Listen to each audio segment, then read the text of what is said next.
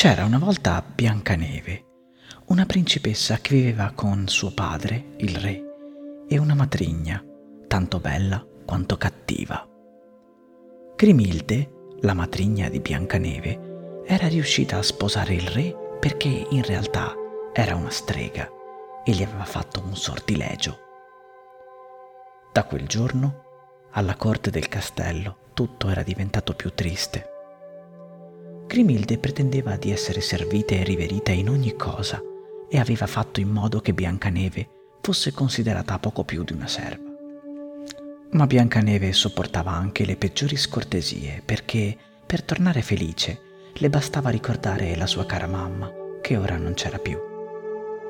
Grimilde poi aveva uno specchio magico che poteva rispondere a tutte le sue domande, ma lei ne faceva una soltanto.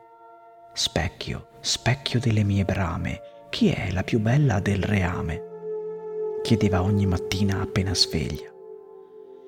E lo specchio, che era uno specchio magico serio, le rispondeva la verità.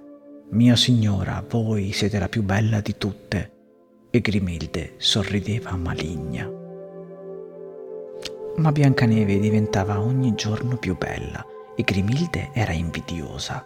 Per questo le faceva fare i lavori più umili, sperando che così rimanesse meno bella di lei. Finché un giorno, dopo la solita domanda di Grimilde, lo specchio rispose Mia signora è Biancaneve la più bella del reame. Grimilde iniziò a gridare infuriata e per poco non ruppe lo specchio dall'ira. Quella notte non chiuse occhio e pensò a un piano per far sparire Biancaneve, così da rimanere la più bella del reame. Al mattino chiamò il cacciatore, suo servitore, e gli ordinò di portare Biancaneve nel bosco e di riportarle il suo cuore come prova per averla uccisa. Il povero cacciatore, a malincuore, obbedì. Dove mi portate, signor cacciatore? chiedeva Biancaneve, ma il cacciatore rimaneva zitto e con lo sguardo basso. Quando furono finalmente nel bosco profondo, si fermarono. Il cacciatore avrebbe dovuto prendere il fucile, ma voleva troppo bene a Biancaneve per poterle fare del male. Cosa succede, signor cacciatore? chiese Biancaneve. Grimilde vuole essere la più bella del reame e quindi mi ha dato l'ordine di portarti nel bosco, qui e... Ma il cacciatore non riuscì a finire la frase. Pensò che bastava lasciare la ragazza qui da sola nel bosco, al resto ci avrebbero pensato i lupi. Salutò Biancaneve con un cenno della mano e con le lacrime agli occhi scappò via. Biancaneve, che ancora non aveva ben compreso cosa era successo e perché era stata portata lì, iniziò a guardarsi attorno impaurita. Non era mai stata da sola nel profondo bosco. Iniziò a correre a destra e a sinistra, senza riuscire a ritrovare il sentiero che la portava al castello, finché non si imbatté in una piccola casetta. Impaurita e stanca, bussò alla porta, ma nessuno aprì. Scostò lentamente la porta, chiedendo il permesso, ma nessuno rispose. Si trovò dentro a una minuscola cucina, con un piccolo tavolo e sette piccole sedie tutte intorno. Sulla tavola c'erano del pane e dell'acqua. Biancaneve ne prese un pochino per placare la fame e la sete. E poi si mise a curiosare per la casetta. Si ritrovò in una stanza da letto con sette piccoli lettini era veramente meravigliata e si sedette su uno di questi, ma per la stanchezza si appisolò. A svegliarla ci pensò un gran fracasso proveniente dalla cucina. Era già sera e dall'altra stanza arrivavano voci di uomini che si chiedevano chi mai fosse entrato nella loro casa. Così Biancaneve corse in cucina. E tu chi sei? esclamarono i sette piccoli ometti quando la videro arrivare. Io sono Biancaneve. Dovete scusarmi per essere entrata in casa vostra senza permesso, ma... E Biancaneve raccontò loro tutta la sua triste storia.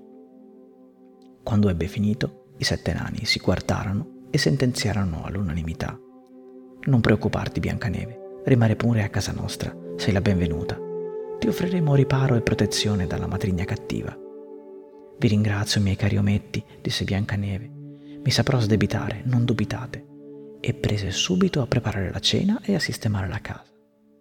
i sette nani, che si chiamavano Brontolo, Gocciolo, Totto, Eolo, Gongolo, Mammolo e Pisolo, non potevano essere più felici. Il giorno dopo, Grimilde si alzò tutta felice pensando di essersi liberata di Biancaneve e chiese al suo specchio, Specchio, specchio delle mie brame, chi è la più bella del reame? Ma lo specchio rispose, Mia signora è Biancaneve, la più bella del reame, e ora vive nel bosco insieme a sette piccoli nani. Non è possibile, gridò Grimilde. L'ho fatta portare nel bosco dal cacciatore. Guarda, questo è il suo cuore. E mostrò un cofanetto di legno. Quello nel cofanetto è il cuore di un capretto, le rispose lo specchio. Grimilde gridò furiosa contro lo specchio ed il cacciatore infedele e decise che avrebbe risolto lei personalmente la questione. Corse nelle segrete del castello, dove nascondeva il suo laboratorio di pozioni magiche, e iniziò a fare stregonerie. Biancaneve intanto era tutta felice che i sette nani la avessero accolta come una sorella. Mentre loro di giorno andavano a lavorare nella vicina miniera, lei preparava il pranzo, rassettava la casa e lavava i panni. E la sera si divertivano un sacco a raccontarsi storie e filastrocche. Ma un giorno alla porta della casetta bussò una vecchia signora dai capelli bianchi e vestita di cenci. Buongiorno vecchina, cosa posso fare per lei? Buongiorno mia cara fanciulla, sono una povera vecchia che vende mele. Ne vuoi una? disse la vecchia. Le vostre mele sono bellissime, ma io non ho soldi per pagarvi, rispose Biancaneve. La vecchia sorrise e le disse, Siete così bella, mia giovane fanciulla, che ve ne regalo una. Tenete, mangiatela pure. Biancaneve prese la mela e la portò alla bocca. Ma non appena ne morse un pezzettino, Biancaneve cadde svenuta a terra. La vecchia allora si mise a ridere, ridere e ridere, e poco dopo, in un puff, si trasmutò in Grimilde, che si era camuffata da vecchia e aveva avvelenato la mela. Così, mentre Grimilde spariva nel bosco, Biancaneve giaceva a terra come morta. La sera i sette nani tornarono a casa e vedendola così si disperarono e piansero tutta la notte.